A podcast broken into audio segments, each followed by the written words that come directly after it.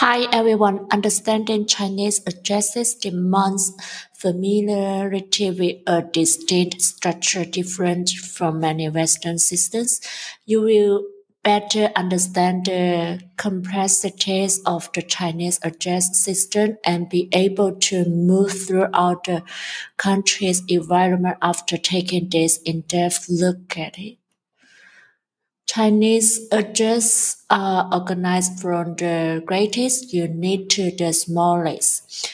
In contrast to Western addresses, which generally proceed from the smallest unit, such as a street name, to a bigger one, such as a country. And here are some essential vocabulary. For example, 国家，国家，国家，it means country。省，省，省，it means province。市，市，市，it means city。区，区，区，it means district。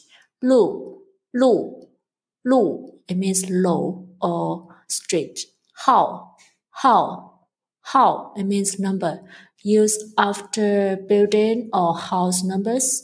Low, low, low. It means building. 单元，单元，单元。It means unit. And here are some sentences asking for or giving an address. For example, 你的地址是什么？你的地址是什么？ 你的地址是什么？It means what is your address？你住在哪里？你住在哪里？你住在哪里？It means where do you live？我住在北京市朝阳区五道口路十号。我住在北京市朝阳区五道口路十号。我住在北京市朝阳区。五道口路十号。It means I live at number ten 五道口 Road, Chaoyang District, Beijing.